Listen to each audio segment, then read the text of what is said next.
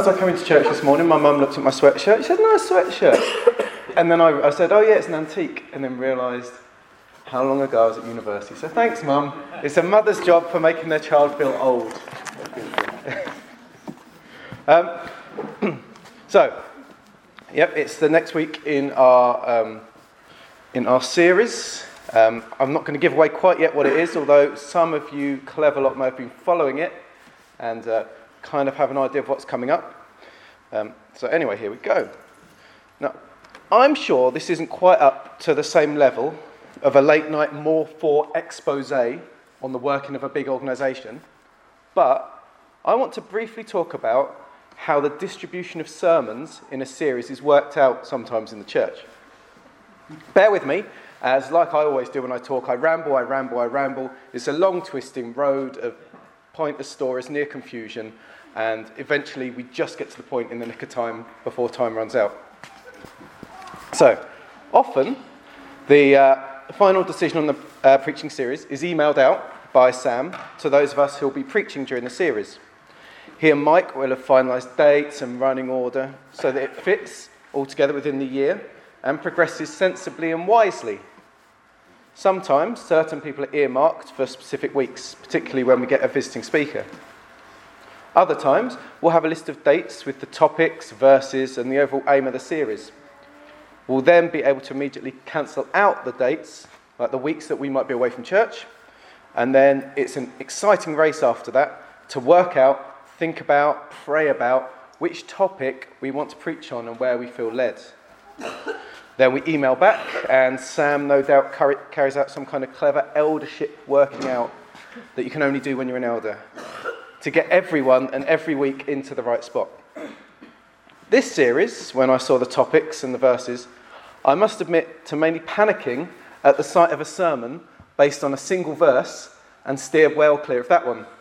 Uh, fortunately, Paul took it on, uh, but I still worry that one day the eldership will decide to do something like what happened at West Birmingham Family Church when it launched and spend three or four years preaching on Ephesians every week right down to weeks focused on a single word, which terrifies, the, that terrifies me. I like to have a, a large canvas.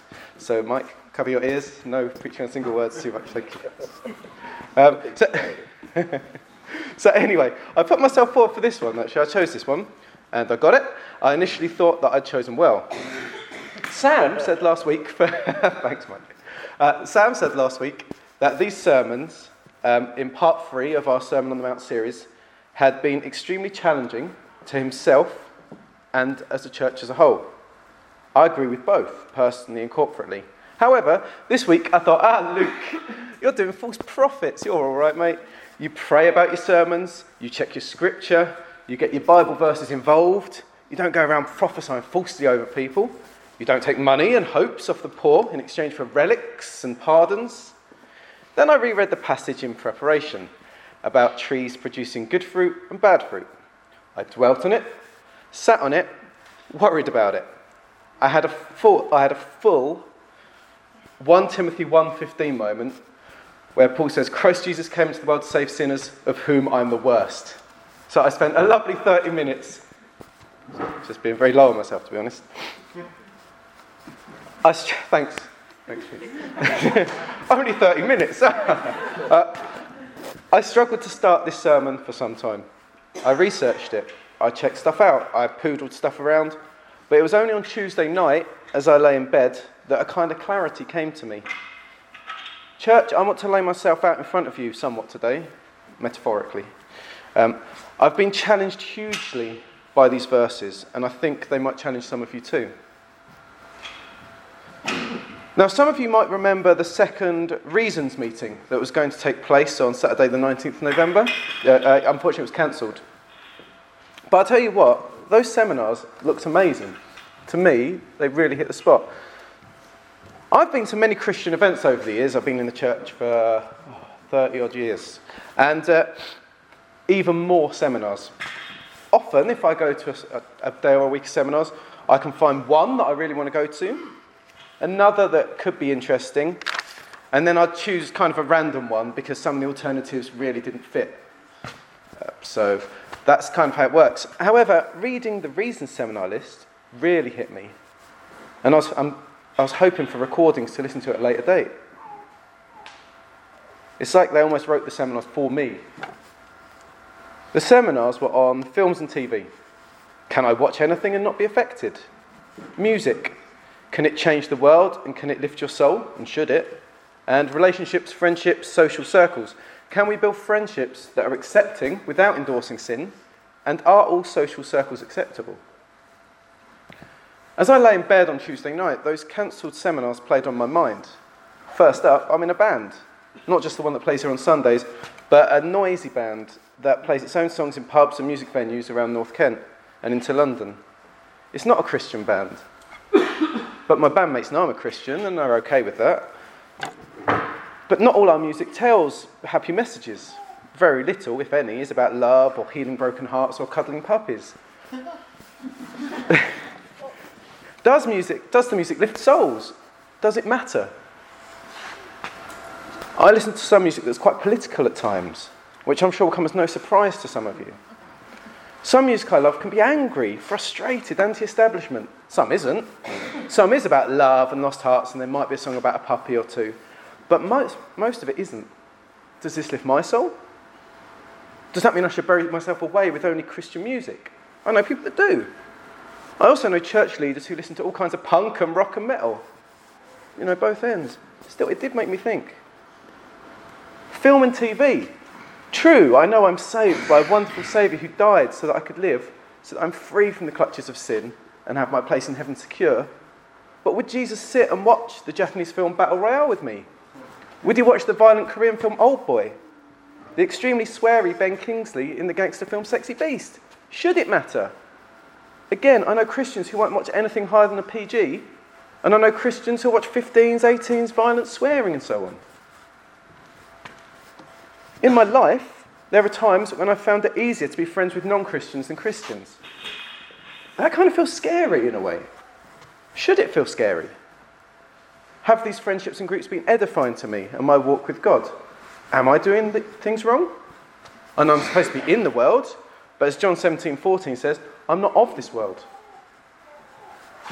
Maybe the terror I felt is of possible hypocrisy. I'm teaching on bearing good fruit and bearing bad fruit. Am I doing God's will in my life? Am I overthinking it? Or is it utterly key and important to me standing here today?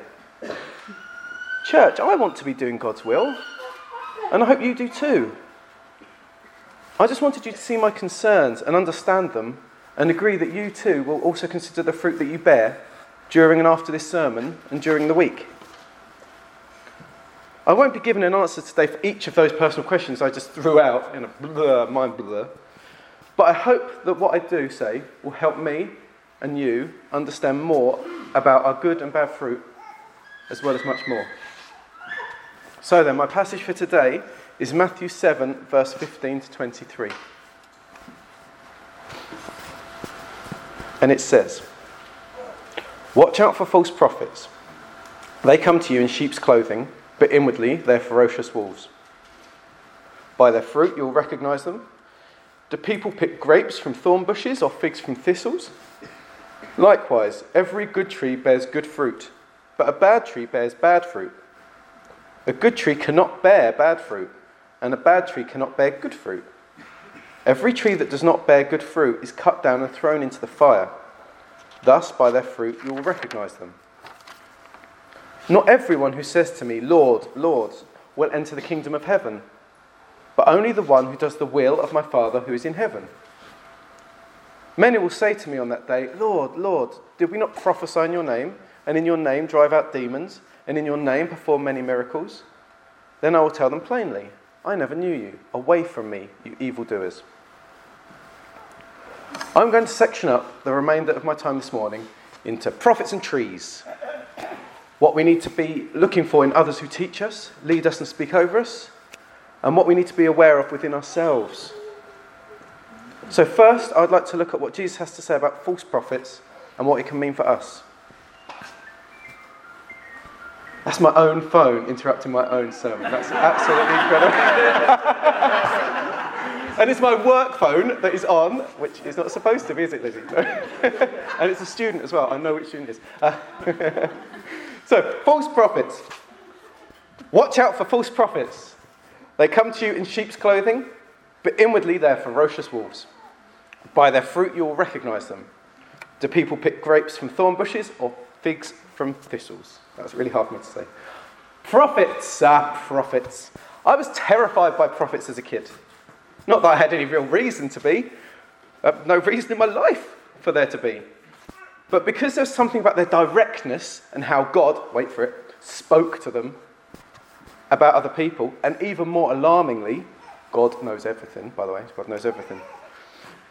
Numerous times, as a, as a lad, young teenager, I'll be sitting in my seat as the prophets of at church that day invariably moved away from the lectern, rubbed their hands together in sort of a mock sort of a ha way, started pacing around at the front. Of course, if you don't want to be prophesied over, then don't wear a stripy or bright coloured top. At least that was always my theory. Didn't always work. God's been talking to me, he'd say. I have some words for people here today. At that point, I'd shrink down in my chair, looking around nervously, terrified that the prophet's eyes would land on me. That he'd raise his finger and declare for the whole congregation to hear this boy here really fancies a girl in his class and has practiced kissing on the back of his hand. Oh, and by the way, God's called him to India. I have a boat ticket right here for him to leave tomorrow. The thing is, prophecy from God, when truly from God, may well be challenging and bring up some issues in your life, but unsurprisingly, from a loving Father, will always be done to strengthen you and build you up, never to destroy you, humiliate you, or belittle you. I found seven points online on weighing up a prophecy, which I've heard taught before actually. And as I read it, it all came flooding back, which is a good thing, shows my mind's still working. The prophecies and teachings brought from prophets are their fruits. What they say to us is meant to be word from God speaking to us. It should be taken seriously, and as such, we should watch out for false prophets, because if what they say is not from God, then their actions are like that of ferocious wolves which can devour the flock from the inside. I'd like to read out these following seven points on how to weigh up if a word or teaching is from God, and I believe it is important. The blog that I sort of found these on in the end even gave them snappy titles, so they're really good for taking notes. notes. Right. Firstly, the character test. Does the prophetic word or interpretation reflect the character of Jesus? Does it sound like something God would say to you? He is loving and has a good outcome for your life. He has a purpose. He wants to bring you closer to Him. This is true even when a prophecy contains a warning. Secondly, the Bible test. Does the prophetic word line up with principles God has laid out in the Bible? A prophecy should never go against what the Bible says. For example, a prophecy that should cause disunity in the church or cause you to commit sin would not agree with Scripture. Thirdly, the heart check test. Does the prophecy or message sit well with your spirit? Or does it make you feel uncomfortable and give you like a warning check in response? You don't have to receive a, a prophecy, it makes you feel uncomfortable. 1 John 2, verse 20 says, But you have an anointing from the Holy One and all of you know the truth. The Holy Spirit inside us stirs if it knows that you're doing something wrong or hearing something wrong. It just doesn't feel right. Number four, the confirmation test. A personal prophecy should confirm what God has already spoken to you or be consistent with the way He has wired you. If the prophecy does not immediately bring confirmation, it may be over time. So feel free to shelve it for a while. Do not make a sudden change of direction in response to a personal prophecy. If you feel led to make a change in response to a prophetic message or for another person, remember that God never pressures you. Number five, the leadership test. Ask, would my church leadership be comfortable with this word? Submitting a prophecy along with your response to it to a leader in the church is a wise way to check prophetic guidance having another opinion from someone who's mature in their Christian walk and who also knows you can be helpful. Number six, the time test. You won't know whether some prophecies are from God until you've given, t- given them time to be fulfilled. If you're unsure about a prophetic word, it's okay, again, to shelve it, put it aside, and review it at a later date. I've had some that didn't necessarily feel right for that time, but when I look back at it sort of a year later, it turned out to be spot on. It, you know, it was where I was right then. Number seven, the prophet test. Do you know the person prophesying? Are they known to the leaders of the church or recognized in the wider church for their gift? Don't accept a personal prophecy from just anyone. As the passage says, some people prophesy in his name, but not actually know him. Jesus also said to watch out for false prophets, and that you can tell by their fruit, the character, what lives they're producing, how they are, if they're walking as a godly man or woman of Christ. As Michael Green says in the Message of Matthew, which is this book here, it's dense but interesting. He says, when talking about prophets and other Christians, he says, and he doesn't mince his words really, Michael Green. He says, How evil are the fruits to be found in many professing Christians?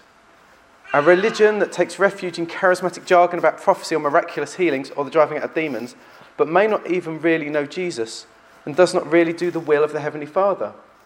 Matthew may well have had in mind wild, charismatic prophets current in his day as he recorded these words of his master. When we listen to teachings, prophecies, prayers, worship lyrics, and so on, we need to make sure that we're picking grapes from vines and figs from the fig trees, as such, rather than looking for them on the thorn bushes and the thistles.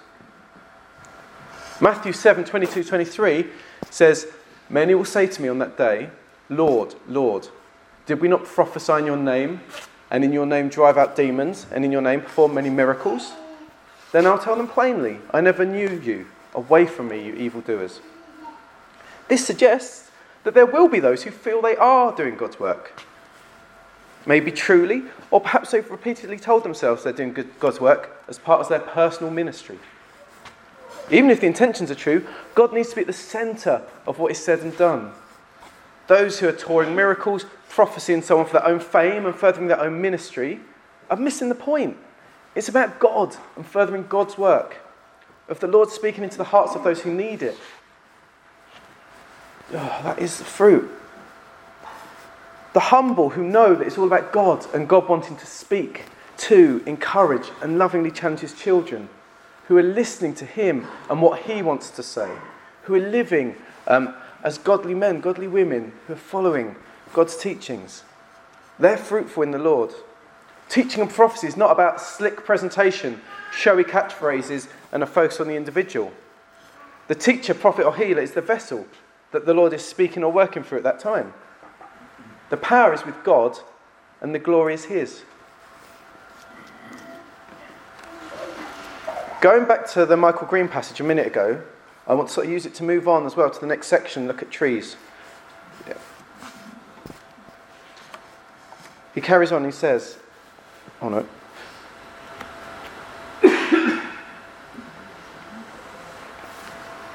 Likewise, oh, I think he's taking it from the passage to be honest. Likewise, every good tree bears good fruit, but a bad tree bears bad fruit. A good tree cannot bear bad fruit, and a bad tree cannot bear good fruit. Every tree that does not bear good fruit is cut down and thrown into the fire. Thus, by their fruit, you'll recognize them. So that's going back to Matthew. Okay? This is serious business. We're not talking about, uh, we're not now talking about the lofty few traveling the country casting up demons and tele-evangelizing. We're talking about all of us. We're all trees in this passage with the good fruit and the bad fruit. I grew up on a farm, living in Norton, just outside Faversham, from the age of about two and a half, two and a half, yeah, until I left for university. we have fields all around, which fill with fruit as the summer progressed into autumn plums, apples, strawberries, and so on. We could walk for ages, for hours, and there'd be yet another field of trees. I could just get lost there for hours, hours at a time. Ironically, I now hate walking and have oral allergy syndrome, thanks hay fever, which means that increasingly there are fruits that I'm allergic to eating raw. But at the time, it was fantastic. Walking around, eating fruits, it was brilliant. I used to walk, run, cycle through, eating fresh from the tree fruits. Oh, we had plums outside. Oh, it was fantastic. Now, I wasn't involved in the pruning of the trees, or the weed killing, which stank the chem- chemicals, the growing of the trees, anything like that. I only picked fruit a few times for a little bit of extra cash as I got older. But even I knew, and still know, that a dead, rotten, or dying tree isn't going to produce a bumper harvest of fruit. Conversely, trees that have been looked after, have been fed, watered, have the sunlight, and are healthy and strong, tend to bear some great fruit. As the farmer walks around the fields, he'll be noticing those dead or dying trees, trees that are diseased or unhealthy.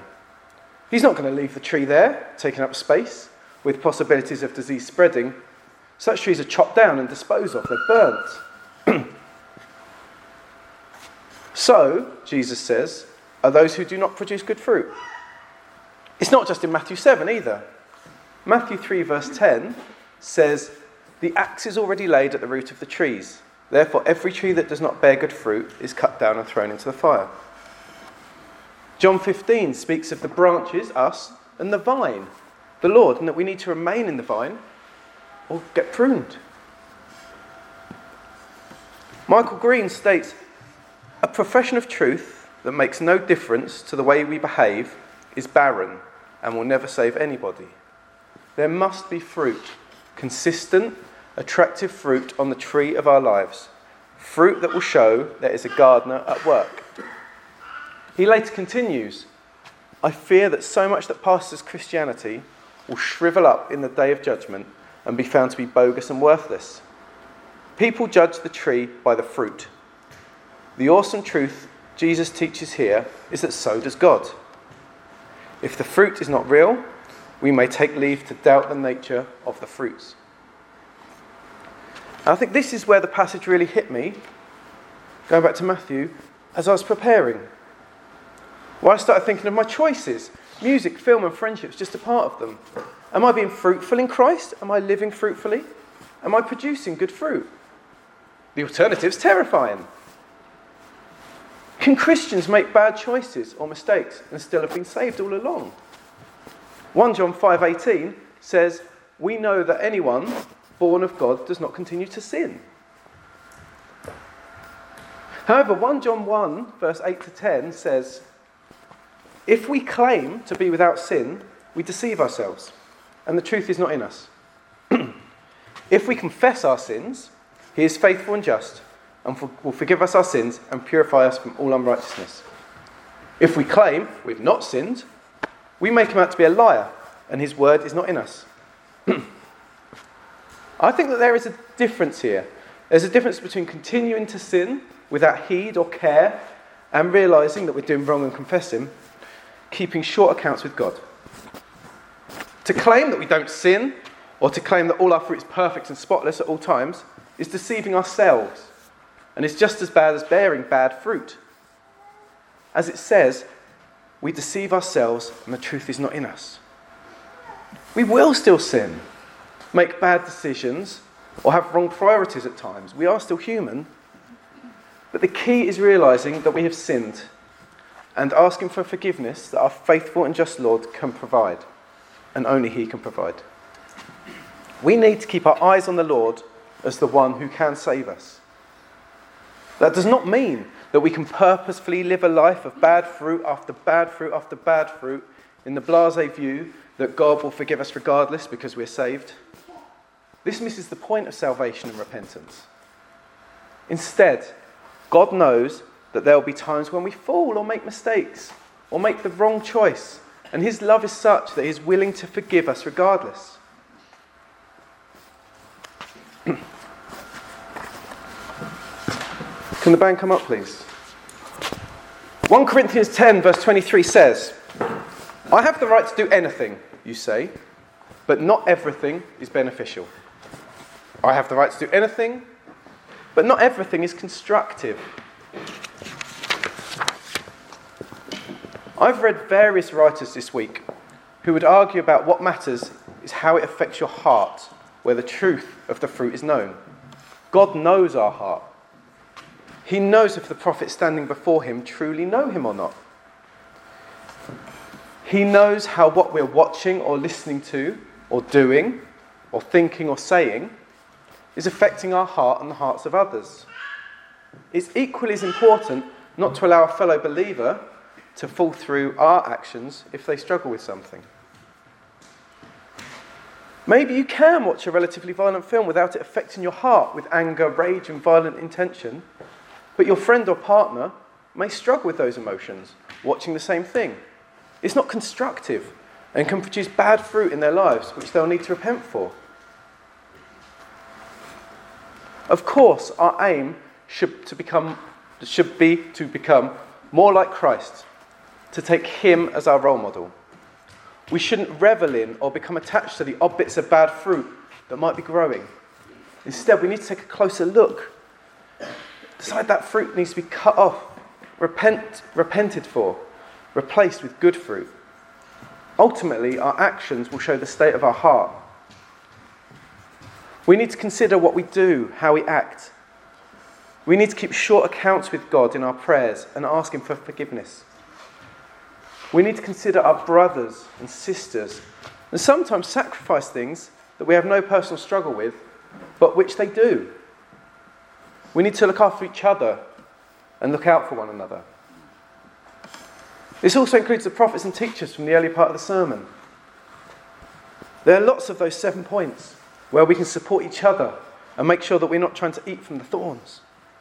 That together we can see any wolves in sheep's clothing whose words would devour us, and whose hearts are for their own career and ministry, who aren't living as God would like them to live.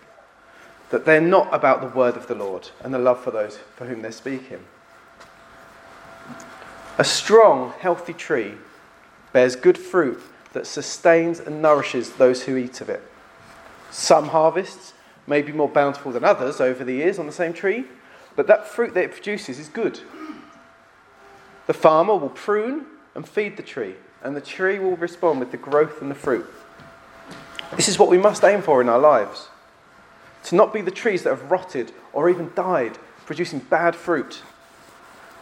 We need to understand that we're not sinless and that we will sin, but we must be looking to pluck off that fruit and look towards growing that good fruit. We can all have hobbies. We can all have friends, both Christians and non Christians. We can all listen to music, watch films, follow sport, or enjoy the arts. But in everything, we must look at our heart and how, we're, and how what we're doing is affecting us and our walk with God. Because our heart is where our fruit starts growing. Okay, I'm just going to pray quickly.